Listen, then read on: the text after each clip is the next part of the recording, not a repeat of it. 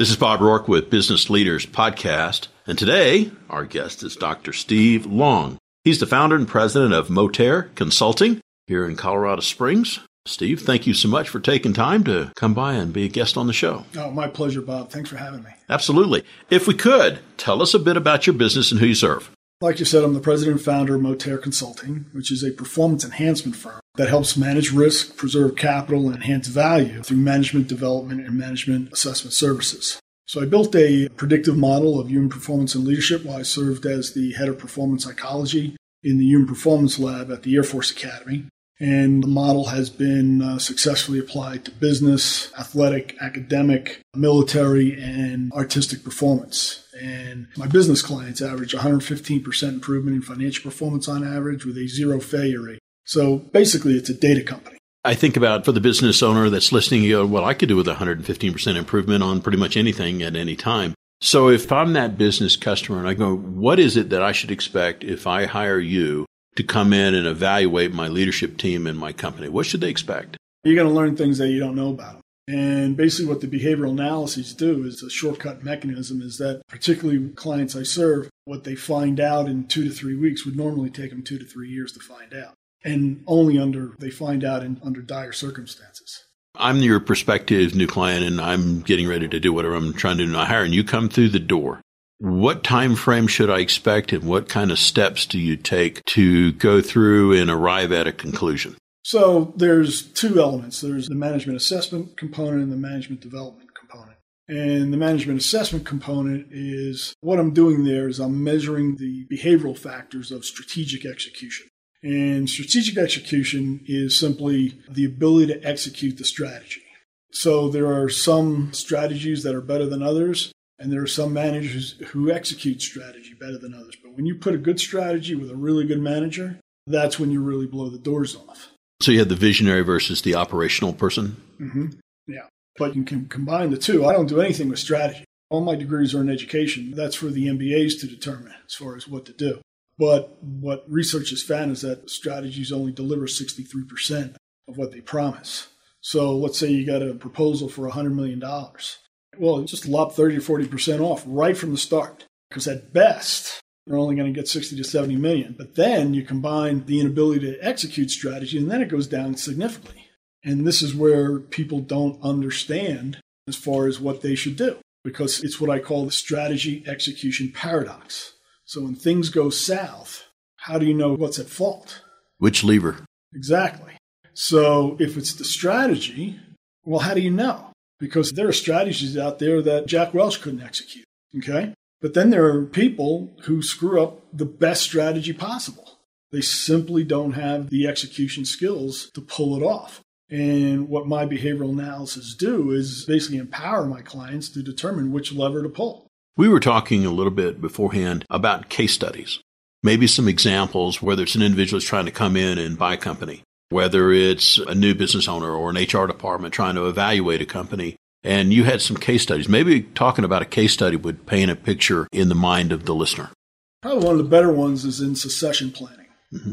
Is I was engaged to work with candidate for a uh, CEO position of a $300 million ESOP. And the current CEO was charged with identifying three external candidates and three internal candidates.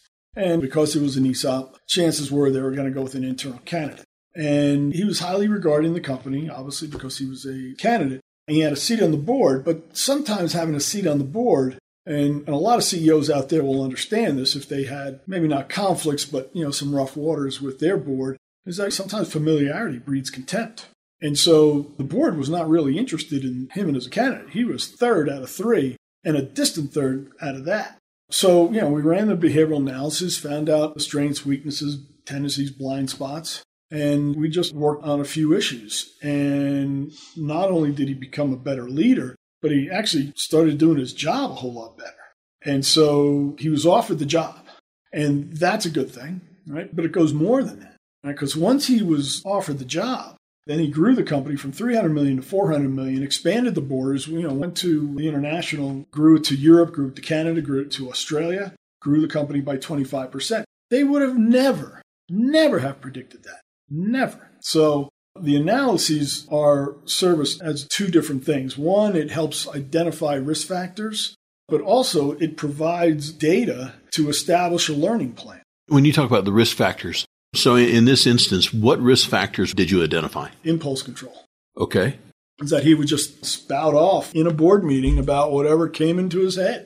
So I gave him a tool and he actually brought the tool into the board meetings and he would just have it on a piece of paper and then he just went by it and he actually transformed right in front of their eyes. Is that he became a different person, became a different leader, and they started seeing him in a different way. For him, I'm sure if it's from here to here, your impulse on your commentary, what was the transformation in him when he started using the tool and the recognition factor that he had that it made a difference? When I give a keynote, I say I have a magic trick. Okay? Did you bring it? Yeah. Perfect. Yeah, I got it. Right? Is that I improve performance by just by talking to people. Mm-hmm. And you talk to business leaders all the time. And you talk about the costs as far as whether it's IT or cultural transformation and what kind of investment they have to make, and then see what kind of comes on the backside of that. I just talk to people. No chairs have to be moved, no desks have to be moved. Right? You don't you don't have to get IT involved. Performance improves just by me talking to them and they talking to me because they change how they think about things. They change how they perceive the situation and they actually see the situation with greater reality. That must be an interesting conversational technique to go into a disparate group of skill sets in a company and different past agendas to be able to go in and do you interview them in group setting or do you interview these people in single individually? Yeah. What's the typical time frame for an interview like that? Well, it's not really an interview. Once they supply the data, I aggregate it and then generate the behavioral analyses. Okay. And then I go over the behavioral analyses with them, show them what they're good at, what they're bad at. And then from that point on, it's really up to them. They have full control. So they dictate the pace, they dictate the direction. So if they want to start out with strengths, okay. If they want to start out with weaknesses, okay. But if they want me to take the wheel, then I take the wheel and I say, okay, this is where we're going to start. So it, they're in control, but the model that I built is consists primarily of two things: is the assessments and then the development aspect. The assessments are comprised of the uh, psychological inventories and the behavioral analysis. And it's really important to understand this, particularly for the people listening to this podcast, is that the biggest problem I have, Bob, in my business is following people who don't know what the hell they're talking about. And there's a lot of them in my business. Mm-hmm. Okay. So when it comes to psychological inventories, the first thing that I ask about is it valid? Is it reliable? Okay? Mm-hmm. Because if it's not, those tests aren't worth anything. Okay? They're not worth this anything. paper right here. Yeah. yeah. Okay? So I'm sure you've heard of Myers Briggs. Mm-hmm. Doesn't meet scientific standards for validity or reliability. Mm-hmm. But it's the most popular and most widely used psychological instrument in the world. That's the problem that I face. Yes. All right. So I only use valid and reliable instruments. So the data I get back is valid and reliable. And when people, when I shared the behavioral analysis with them, said, wow, that's really accurate. Or wow, I didn't really know that about me. I said, well, all the behavioral analyses are, are a mirror. I'm just holding up a mirror. Mm-hmm. That's all they are. Whether you want to see it or not. Whether you want to see it or not. Yeah. All right. But now, Right? And when it comes to M&A advisory, private equity firms and succession planning, things like that, there's a certain degree of risk, mm-hmm. okay, with a manager or management team. So like in an M&A situation, private equity situation, what are you really buying? Intellectual property yeah. is an enormous part of that. Yeah, well, what are you really buying? I mean, you have the business. Mm-hmm. And every private equity firm has these really smart guys, but the fact the guy down the street with his private equity firm, he can add just as well as this guy. Yes. Okay? But what do you really know about the management team? And that becomes the stumbling block. So, what are you buying? And if you don't know what you're buying, well, are you really serving your investors?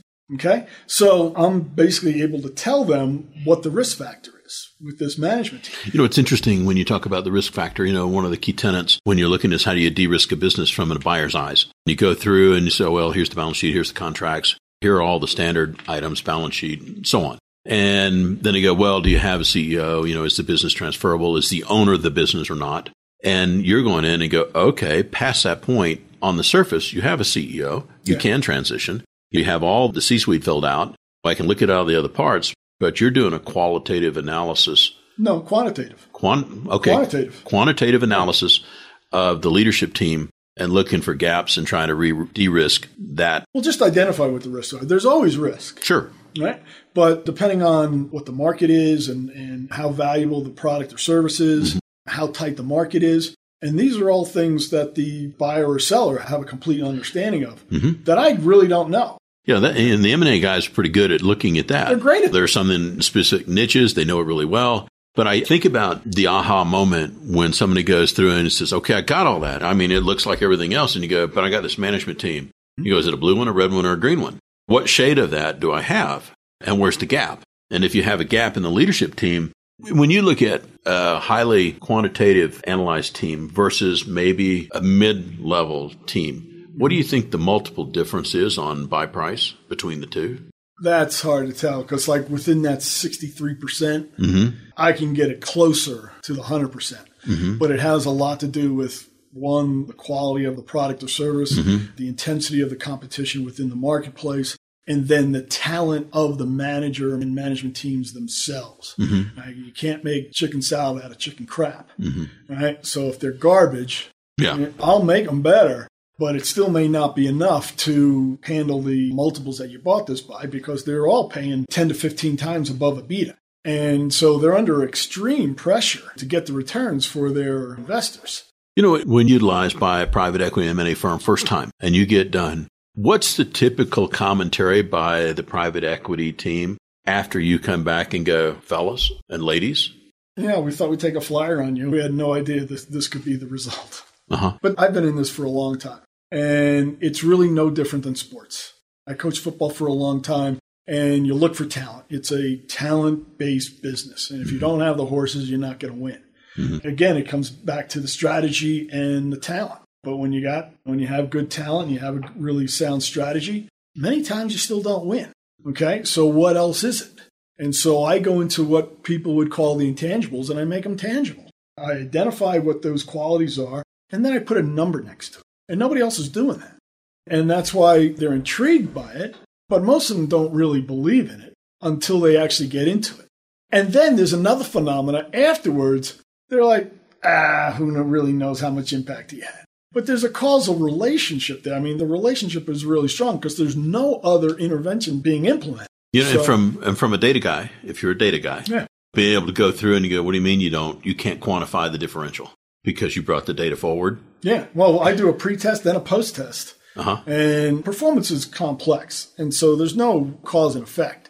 There's relationships, and all I say is that just like in sports, in sports, there's like seven different ways to enhance performance, and I'll see if I can remember what they are strategy, technique, conditioning, injury rehab, nutrition, and then psychology. I'm leaving something out. I said injury rehab, that's the one I usually forget. But the fact is, you cannot separate the psychology from the strategy. Okay? And basically, what I do is I help people put those puzzles together.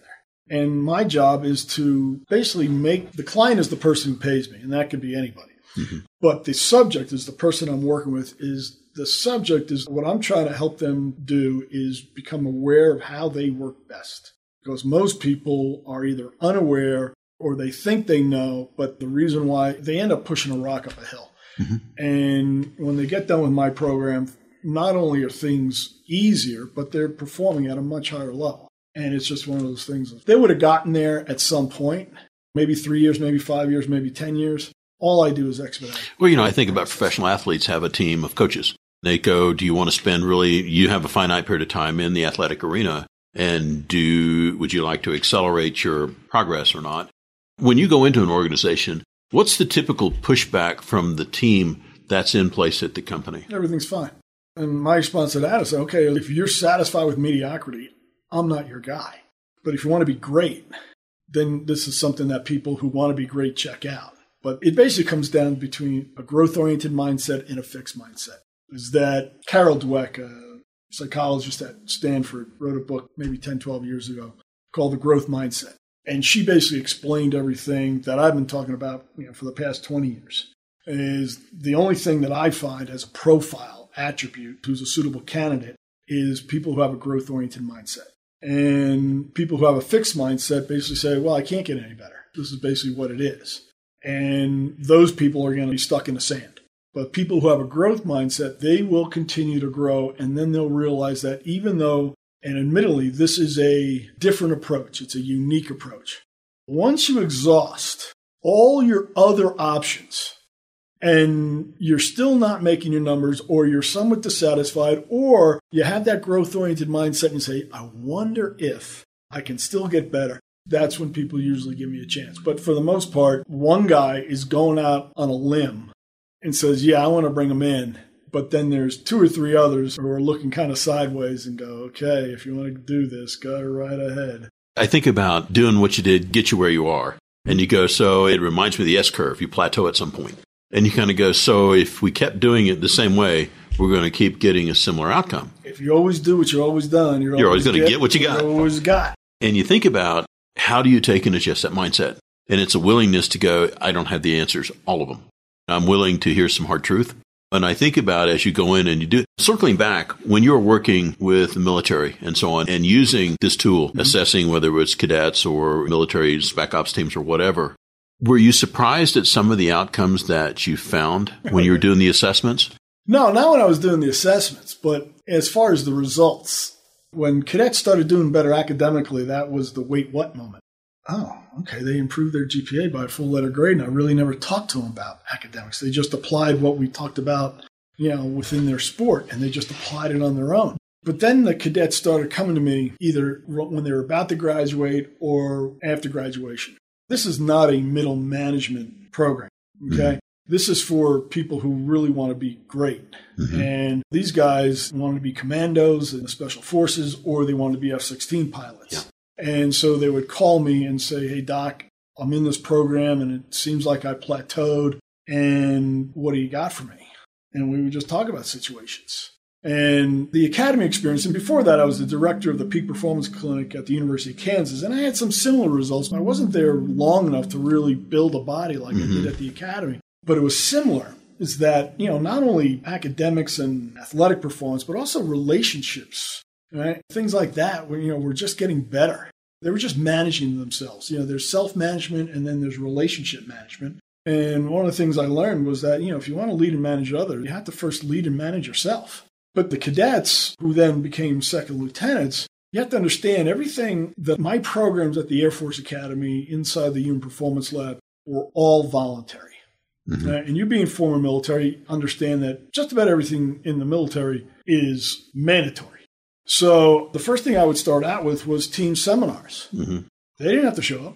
Maybe the coach mandated it, but I didn't. Mm-hmm. If they wanted to get up and leave, they could get up and leave. It you know, was, and I think about that pre qualifies the crowd they're motivated to change. And so if they're a volunteer, they show up. Yeah, but also within a crowd, if you get that negative energy out, it really helps. So if you don't want to get better, I really don't want to work. I don't want you around. We were talking about that. And so you've got this group of volunteers, right? Mm-hmm. And there's always a turd in a punch bowl.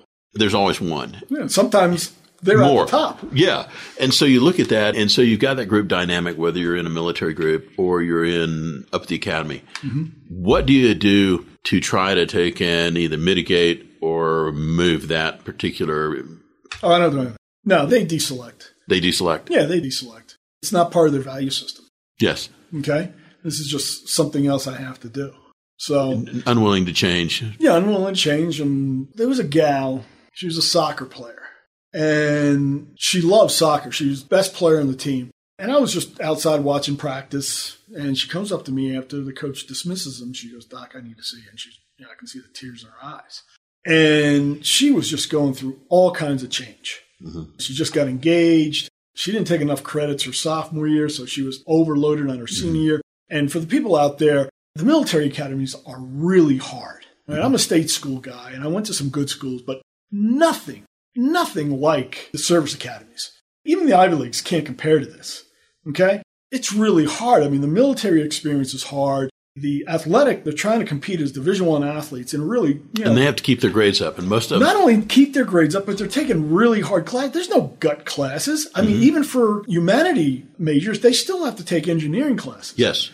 All right. So it's really hard. And not only that, as far as keeping the grades up, but they take 21 credit hours a semester on average. They graduate with 164 credits. Right, where BS and a BA out of state, every other school is 124, 120. Oh, they think 15 hours a quarter is a load.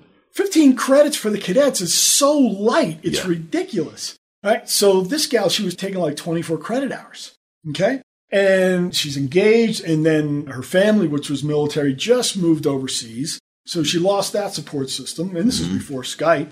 So she didn't really have that. And all she could think of is, what am I going to do when we graduate? And how much, you know, we're not going to have any money. I mean, all parts of her value system was in just complete disarray. Well, you know, I just put her through an exercise and she really took to it because the only option she saw was to quit soccer. That was the only mm-hmm. option. Everybody on, at the academy is on scholarship. So if you yeah. quit a sport, you don't lose anything. Yeah. Right? But she loves soccer, so that was the conflict that she was facing. And I just put her through this exercise, and things just became much more clear to her. She was the first athlete, female athlete in the academy's history to be uh, named all conference to a Division One conference because the year before they were Division Two. It was the first year they moved to Division One. Mean, she was a really good player, and she loved the game. She just didn't know how to manage her life with all the change that was going on. So the service academies are just really difficult. And, you know, when it comes to working with people and when you work with athletes, you want to help them achieve their dreams. And it's great when they do achieve their dreams. Mm-hmm. But it's a zero sum game because if, if the team you're working with doesn't win, somebody else wins. Mm-hmm. Okay? Every time. Yeah. In business, it's different. Business, if the company goes south, doesn't mean somebody else is really doing a whole lot better but there's a whole company of people who just lost their job. Families and children yeah. and lifestyle. And right. And so that degree of risk is significant, but there's nothing that compared to the F 16 pilots and the commandos that I worked with. Well, it's you make a boo boo, somebody really suffers or dies. Exactly. And as you probably know, there's two ways to evaluate the mission. Is done or not done? Done or not done, and then did you come home? Yes. Right? And all the people I work with came home and they all accomplished their mission. And you know, that is something I'm really proud of because that's nobody, I don't know of anybody else who had that degree of responsibility when working with people to enhance their performance because there's always risk involved. And where is that line? Where is that judgment? And that's really what the model is. Well, and for the com- for the commander, right? And the commander's got to take and assign a task to be done. Mm-hmm. All right. And so you look at the, as a commander, you really don't want to take somebody out in, in a poorly planned mission where you have casualties involved. And so I think about the responsibility of person tasking these spec ops units to perform a mission. And you think about did I make the right decision? Did I take and consider all the factors? So for back to the soccer player, what was the aha or pivot for her? What do you think was the pivot? There's really not a whole lot of aha. Yeah. No client has ever came to me and said, well, that was the aha moment. But a pivot, yes, is that she just saw her life in a much different way. Is that she could include soccer and still get do the 24 or 27 hours that she was mm-hmm. working on. She was engaged, which means it's a period of moving the boyfriend from the social life to the family life. Mm-hmm. Okay. And she realized that that wasn't really her job. That was really up to her parents. Mm-hmm. They were going to have to make that decision. Mm-hmm. And so she just had a greater sense of what was in control. And the financial aspect was pretty obvious is that one of the things she, she, talked about was going to the academy. You're in a dorm for four years and you don't have that opportunity to live off campus and build up some furniture and some things like mm-hmm. that. And I was like, well, yeah, I don't know how much second lieutenants make, but as two second lieutenants, do you think you can make rent? I, I can tell you, as a second lieutenant, when I was in back in the dark ages, I made seven grand a year. But could you make rent? Could you afford an apartment? That and peanut butter jellies and a 911. Okay.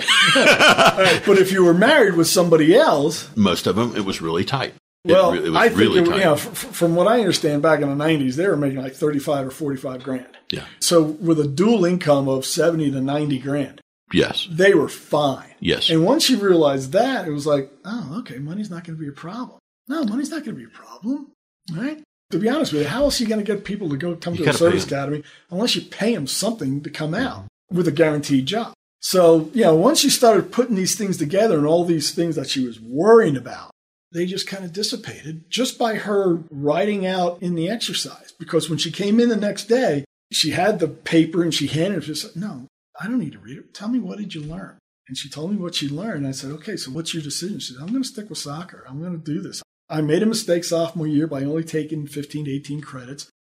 and I'm just going to do it this year. But that's the hard part. But I'm a senior. I know how this place works. So I'll get through it. It's not going to be fun. Right? But the academies are not fun anyway. so, so then she was able to. What I always always try to convey to the cadets is that at every other school, right, this is where your competitive advantage comes in because they came up with every excuse why they couldn't compete. Right? And I just turned every one of those around and I said, you know, look at the other schools and what do you think their toughest part of the day is? You think it's classes? No. The hardest part of the day is practice. What's the best part of your day? Practice. Best part of my day is practice. And what, what what's the best part about being on the team? Ramps, right? They didn't have to eat, eat with the squad, mm-hmm. right? And they could eat as a team. Tell me about the second best thing. Oh, the travel. I get to leave the academy. Mm-hmm. Okay. Right? So, you know, away games were great. Mm-hmm. Right? Where every other team is looking, oh, we got to go to an away game. You it's know, framing, isn't it? It's framing. It's, it's all about perspective. We're kind of going through some of the topics here and jumping around a bit, and we're mm-hmm. completely off script, which is awesome, which is what I like. So, you know, and we're talking about potential, and maybe it was the, the young lady that was a soccer player or any of the teams. Mm-hmm. And so when you go in and, and you're trying to analyze potential – what system or what steps, what do you do to try to take and assess potential? Well, I, I don't try to assess potential. All right? mm-hmm. We know three things about potential we can't measure it, we can't predict it, and nobody's ever maximized it. Mm-hmm. So, you know, the talent management people, you know, they're all trying to identify potential. Good luck with that. Okay? Tom Brady, right? Yeah. Yeah, he's an example, but also Peyton Manning. Yes. Right? Yeah. And then Ryan Leaf okay, and to use the sports terms, but you know, uh, GPAs, mm-hmm. okay. What do you think is the best predictor of success for a high school student? Probably work ethic. Anything, anything else? It's not GPA, is it? Well, no. They the, the old axiom, right, is all the A students end up working for all the C students. Yeah, it's not. Yeah, it's it's it's not GPA. It's not class rank, it's, and it's certainly not SAT and ACT scores. Okay? True. All right. So what researchers have found is that it's leadership and participation of extracurricular activities. You know, it's it's funny. I was talking to an, an NFL agent, mm-hmm. and he said predictor of durability in the NFL is multiple sports played during college, not just one. Mm-hmm. And said that that really is more of a predictor yeah. of durability than anything. Yeah, that's why in youth sports specialization is the worst thing you could do to a kid. Mm-hmm. Uh, because they're, they're always working the same joints, they're always working the same part of the body, and they don't get enough time to recover. Well, and Gretzky. Didn't Gretzky play baseball and some other stuff before he played hockey? I think it was. Most do. Yeah. Right. And but you also build uh, unique social skills because you know instead of just hanging out with your specialized friends, you're developing relationships in other teams. So. Well, no wonder I did so well. I did, I couldn't play any sport well, and I moved every year. so I had to survive. Yeah, exactly. Those social skills. Yeah are really important. That, that you know, that, that's something you and I have in common because I until I went to college and it was the college I transferred into, I never went to a school for more than two years straight. Yeah, crazy. They, you know, it's the old application problem. Where did you go to school? And you go, I need another piece of paper. Yeah. Oh yeah. Yeah, that's okay though. Looking at your model, and we were talking about key features that changes behavior and changes performance for the CEO or the C-suite crowd. What can we look forward to on the features that you bring to the table? Well, again, I, I stay in my lane. It's all about strategic execution. So there are a lot of parts to leadership, and I understand that, and they're all important. But I just focus on the strategic execution component. Is that if you have a leader who has trouble executing the strategy, one, because they don't manage themselves very well, or two, you know, they don't relate to others very well, or they don't learn enough, or they don't have the right ambition. These are all factors within my model. Yes, they got they got to be able to do. You know, I grew up as a football coach, and you know, as a college football coach, and one thing that a lot of people don't understand is that when you get fired, you have to walk home because you know there's a courtesy car, and that a car dealer just gave you, and they're not going to let you keep it. Yeah, it's a performance job. It's a performance job, right? And so I was, you know, I was conditioned in that manner. Mm-hmm. And so the ability for people, whether it's football players or CEOs or the bakers, to execute the strategy is paramount. Right? And this is one of the biggest misunderstandings about team cohesion and you know what good leadership is and can you rally people. When you get inside a locker room in a high level college football or an NFL locker room, they don't care about that. They just want to know if you can play. Okay. And it's the same thing in the C suite. They really don't care about your personality. They really don't care about, you know, what your political leanings are right? and all this other stuff that, you know, a lot of social psychologists will get into. Right? It just comes down to performance. Can you deliver the numbers? Okay. Because that's what we're here for. Right. First and foremost. And through that, and team cohesion has never been a predictor of performance. Okay. But the value of performing, the value of executing the strategy, when you share that, that's when people start to bond. How many teams and organizations do you think you've been in in front of your during your career? I I don't know. Yeah, I mean it's a bunch. Yeah, yeah lots. When, when you go in, yeah. I mean, how many times are you surprised? Can you you know for when you go in and go, I think it's going to be this thing or that thing. Can you pick up on that pretty quick? No. Got to dig deep to find it. I need the data. And what I learn about the data is that all the answers are in the data. And where I spend most of my time, Bob, you know, once I get the data and I put together the behavioral analysis and then I just keep rewriting them, mm-hmm. all the answers are in the data because the data comes from the manager and they tell me everything I need to know. It's just a matter of finding it and just keep looking at it. Just all the answers are in the data. On many of the management teams, when you present the data and the findings from the data, mm-hmm. are they often surprised? Yeah. Yeah, because there's blind spots. Uh-huh. You know, and people don't they don't see their blind spots, but they certainly agree with their strengths. yeah, that's right? yeah, my good. And, yeah, and, and, for the most part, a lot of their weaknesses you haven't told you know, it's funny, isn't it? When you go, you go, yeah, yeah I'm either a visionary and an executor. Mm-hmm. I, you know, one or the other, kind of. Well, the, you know, one of the um, behavioral analysis, I call it the executive presence report. It, it measures their managerial tendencies, and it measured on time and focus. And the time can be the present or future, and the focus can be on the organization or the individual. And it shows four different tendencies. One is the executor, one's the strategist, one is the team builder, and one is the recruiter. And they're going to skew one way or the other, and that's fine. And if it's a, a really low middle market firm, like one to two million in, in valuation, then it's just one person driving performance. Mm-hmm. If one or two of those areas are dormant, that will show why they're not executing strategy mm-hmm. to the utmost. But within a management team, what you're really looking for, and I'll go into a little bit of the uh, uh, the analysis if you'd like, but with this analysis, it's kind of like a baseball team. Mm-hmm. You don't want three catchers and a shortstop. All right, you don't want three strategists and an executor. Right, you want all four of those to be represented within your management team. And when they're not, when they are skewed, that will explain why strategy isn't being executed consistently. Another one is what I call the leadership execution analysis, details seven different factors of individual execution. And to use the baseball analogy again, is you want everybody to hit. Mm-hmm. You don't want to have a balance here. right? You want everybody to hit, and I score them on a five point scale, uh, zero two to plus two, you know, longitudinally, so it looks kind of like a balance sheet. Anything on the left is bad, everything on the right is good. You want everybody on the right. Mm-hmm. right? And when people are on the left, that's not good.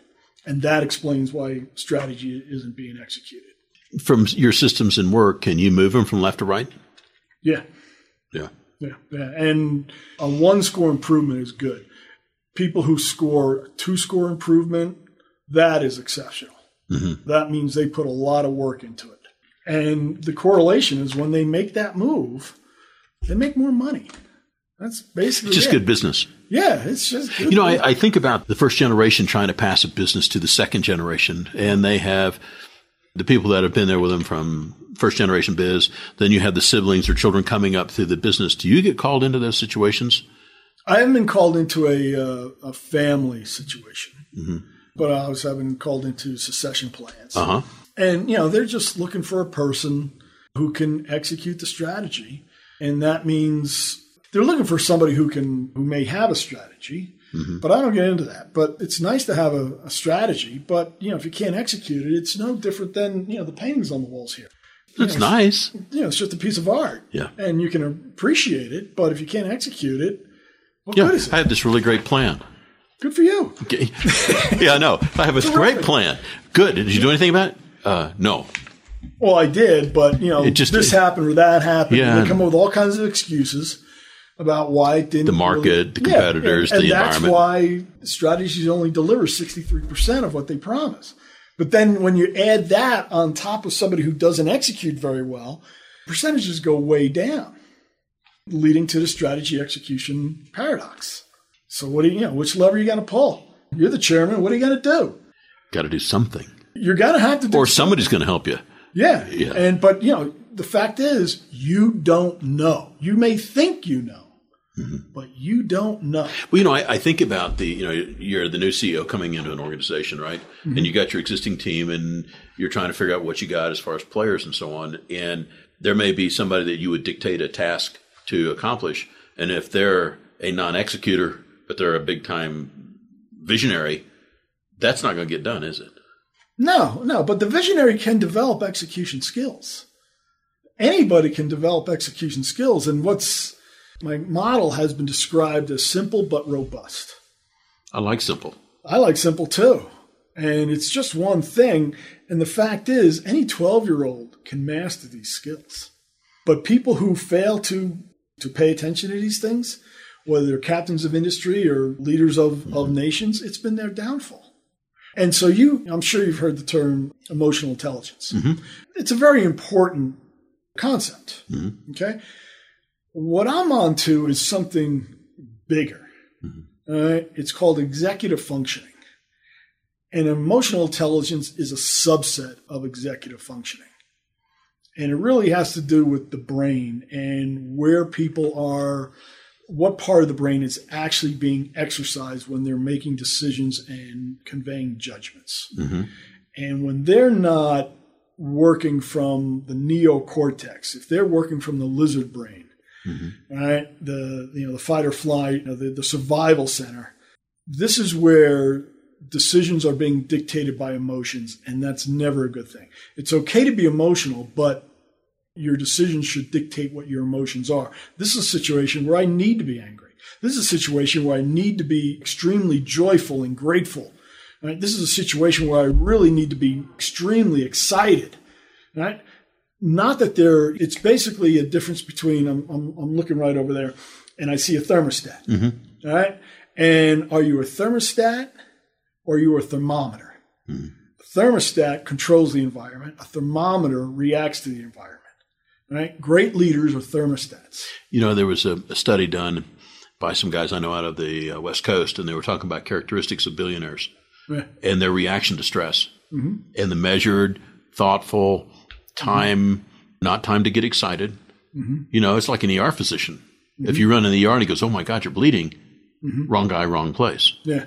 What they understand is the same thing as fighter pilots, as commandos, as high level athletes. Is when things get tight, they slow down. Think, execute, muscle memory, discipline, procedure, yeah, training, yeah. the whole bit. Right, and that takes a, a tremendous amount of of executive functioning. And that's where I get people to work from more than they used to. That's really the only difference in the before and after. Mm-hmm. But to get there, you need a lot of data to figure it out, to see what their trigger points are, to figure out which strengths to leverage, and then which you know weaknesses and blind spots you, you got to improve upon as far as what their own obstacles are. But when they start working from the, uh, the, the executive functioning, Uh, more more than the survival center, that's when their potential is going to be maximized. So I don't really care what their potential is. My model is based on what is the mindset, what is the belief system that enables people to maximize their potential, to execute strategy consistently to the best of their ability. Two things come to mind. One, we're busy talking and the listeners going like, well, how do I find you? So how do they find you on social media? Okay. This is always a This is the quiz. Yeah, this is always a challenge. All right, so the website is motereconsulting.com. That's M O T E R E. Mm-hmm. Then the email is steve.long at motereconsulting.com. LinkedIn is Stephen with a PH dot long 24. And then Twitter is Steve Long 24. yes, it's the, yeah. The things I guess that was I've worn you out on quizzing, which is almost completely off script. I guess to close out here, maybe an example war story of a before and after where you go into an organization or whatever you do, and and the key takeaways from before and after uh, Yeah. war story. I'm trying to. Yeah, I did finish the CEO succession story. So let me find another one. There was a uh, a small business. Mm-hmm. It was an executive search firm, and I was brought in to work with some underachievers who used to be high performers, but for whatever reason they've bottomed out. And so I worked with them and got them back to a not the highest level, but in that second cluster. Okay. And so then I went to the owners and I said, Well, I appreciate the opportunity to work with the low performers, but why don't you give me a shot at your at your top four? Because what I learned primarily through ath- athletics is that nobody really cares if you have the best scout team in the country. Mm-hmm. Is that to be a force multiplier, and that's a military term, mm-hmm. okay? To be a force multiplier, you really got to get the top people involved. And so, because of the success with the low performers, then they gave me a shot at the top four. And that's when things, you know, that's when the roof was just That's blown off leverage. okay, is that they um, they broke monthly, quarterly, and yearly revenue records by a significant amount. And what a lot of people don't understand is that most performance is all based on a bell curve, right? Is that you got your 70% in the middle who win some, who lose some, right? And to take an athletic example, most coaches are, are 70% of them are in that area. They, they, they're, they're about 500.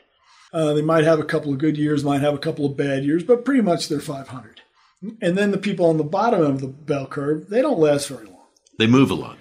They move a lot, and then they they don't stay as the head coach very long. Yeah. Okay, but then people at the top end, they they win a lot.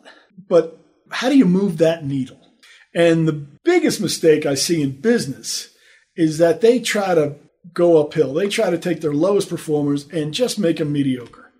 You know, you're pushing a rock up a hill there. That's hard work. But if you take the top performers and you make them better, what people don't understand is that those mediocre performers will always be mediocre in relation to the top performers. Once they see the top performers taking off, they feel an internal, most of the time it's subconscious, but sometimes it's conscious, a subconscious or a conscious pressure to say, I better get moving. Mm-hmm. Right? Because the top performers are moving and I got to stay at least average in relation to them. That's how you move the needle. You take your best performers and you make them even better.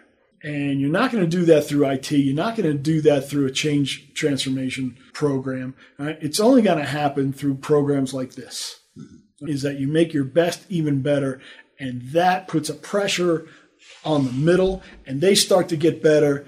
And then the bottom guys, they may or may not come along, but that's where Jack Welch says that's where you cut the tail off. You know, I, I think about the top performers, and so you're in, and there's a group of guys, gals that are absolutely stellar in what they do, and yet there's um, a barrier to go to whatever the next level is for them.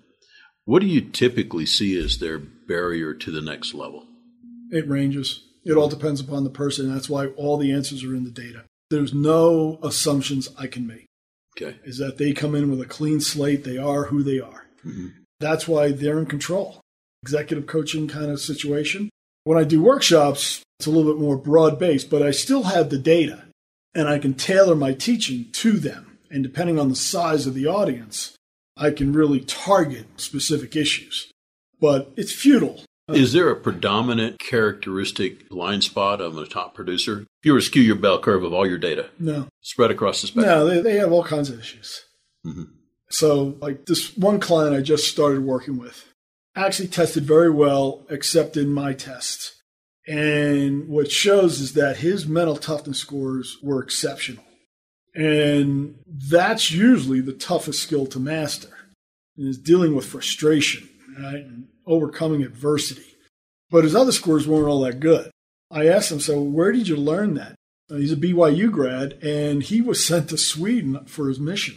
And first, he learned the language, and then he gets over there and realizes that 90% of the people over there speak English. okay. We loaded up and shot in the wrong direction. Yeah, it's like a really hard language to learn. But then he's asked to basically build a congregation. Uh-huh.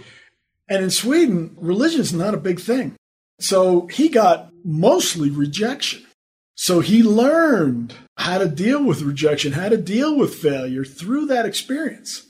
And when I was working with athletes, golfers in particular, the elite golfers, they're used to being in the middle of the fairway. But for hacks like me, it's no big thing to be in the woods. Just go find your ball and hack it out. That's why I hunt. Yeah. Because I spend all my time in the woods. In the woods, exactly. Yeah. but, you know, these elite golfers, when they get into the woods or even to the rough, they're like, what do I do with this? They have no idea how to adapt. Okay. So basically, the ability to learn, the ability to adapt, those are the key features of the model.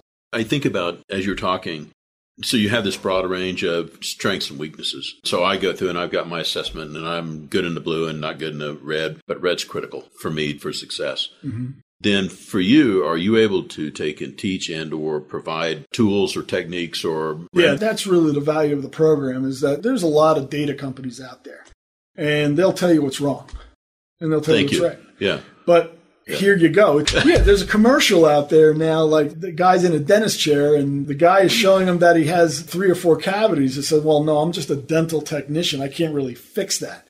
And so my job at Kansas and at Air Force was to enhance the performance of the student athletes. So the most important thing I have, people get really fixated on the analysis because it's tangible. Mm-hmm. Okay. But by far, the most important thing is the catalog of educational strategies and counseling techniques I have. Basically, I'm changing their belief system. Okay? I'm changing how they think, and that's the magic trick. So when I change that, they see the problem in a completely different manner. The problem doesn't go away. They just see it in a different way so they can attack it in a different way. They learn tools and mechanisms. Exactly. You know, there was a book They learn how to think. That's basically what it comes down to because we're not taught, our educational system does not teach people how to think. Right? And I'm kind of grateful for that because it provides me with a rewarding um, profession that I don't have to be on a campus for. I think about, we were talking before the show that you're coming into a creative period where you're going to start doing some work. Mm-hmm. And there'll be some publications where you're actually working with some elite athletes in various disciplines and so on. So that'll be coming up in the future for you. You know, I think about the feedback loop mm-hmm. just from the podcast where I talk to really bright people on a regular basis. And you go, I get tutored effectively by CEOs and business owners and the folks that work with them every week. And, you know, it's the unanticipated benefit. The unintended consequences. Things you wouldn't think of when you started. Yeah. You know, and you kind of go, why is that person mm-hmm. so unique in this one area? Mm-hmm. And I'm sure for you, as you go through your career and you get continual feedback, you go, there are some commonalities and then there's some that aren't. That got my attention first at Kansas and then at Air Forces when the athletes were using this not only for athletic performance, but then academic performance. And then at the academy, people who were not athletes who were looking to win postgraduate scholarships, they were coming to see me. But the relationship part of it really surprised me. One gal got engaged. She came to me and said, swim season was over. And she says, Well, I want to get engaged. I was like, Okay. And then I ran into her at the end of the semester. We are both, we ran into each other, you know, jogging on the base. So what's going on? She goes, and she showed me her ring finger. I was like, whoa task oriented. Yeah, that kind of initially it scared me. But then I worked with a fellow whose wife was diagnosed with brain cancer. Mm-hmm. And he was in a full commission business. And he hadn't made any money for 18 months. And he had two small children. It's not as serious as commandos and the it's serious and, and kids and family. Yeah. But it's serious. And he was able to turn things around. Those are the unintended consequences. A cadet that I worked with who was a boxer. Mm-hmm And he ended up into the national tournament when he didn't really qualify. He only got in because somebody didn't, they realized that he didn't have the grades or he actually wasn't even a student. So they had to toss him out of the tournament. And he just came in and he says, Yeah, how can I expect to win if I didn't even qualify? And I just said, You know, you put the burden of proof on the other guy. Just go out there and box. All right. And then he actually ended up cross commissioning into the Marines as special forces. Mm-hmm. And one day I get emotional about this. One day I get a letter, and this is after I left the academy. I get a letter, and it's handwritten, but there's no return address. It's just kind of sketchy, to be honest with you. But I open it up, and it's this guy. And he starts telling me that he's being deployed to Afghanistan, and you know he's got 30 people underneath him. Mm-hmm. Right? And it says, I'm just going to put the burden of proof on them. I was like, okay. And then, like a year and a half later, I get a phone call. And it's him. He says, Hey, Doc, I just want to let you know. We put the burden of proof on them and we all came home. You look at that and you go pebble in the pond stuff in those days. Yeah. And you kind of go, well, that's not exactly what I thought would happen. I didn't know, no. And I think so much of that stuff, when you function as a mentor for some description, you never really know. Yeah. And then sometimes out of the blue, somebody will come back and you go, well, that's not exactly where I saw that going.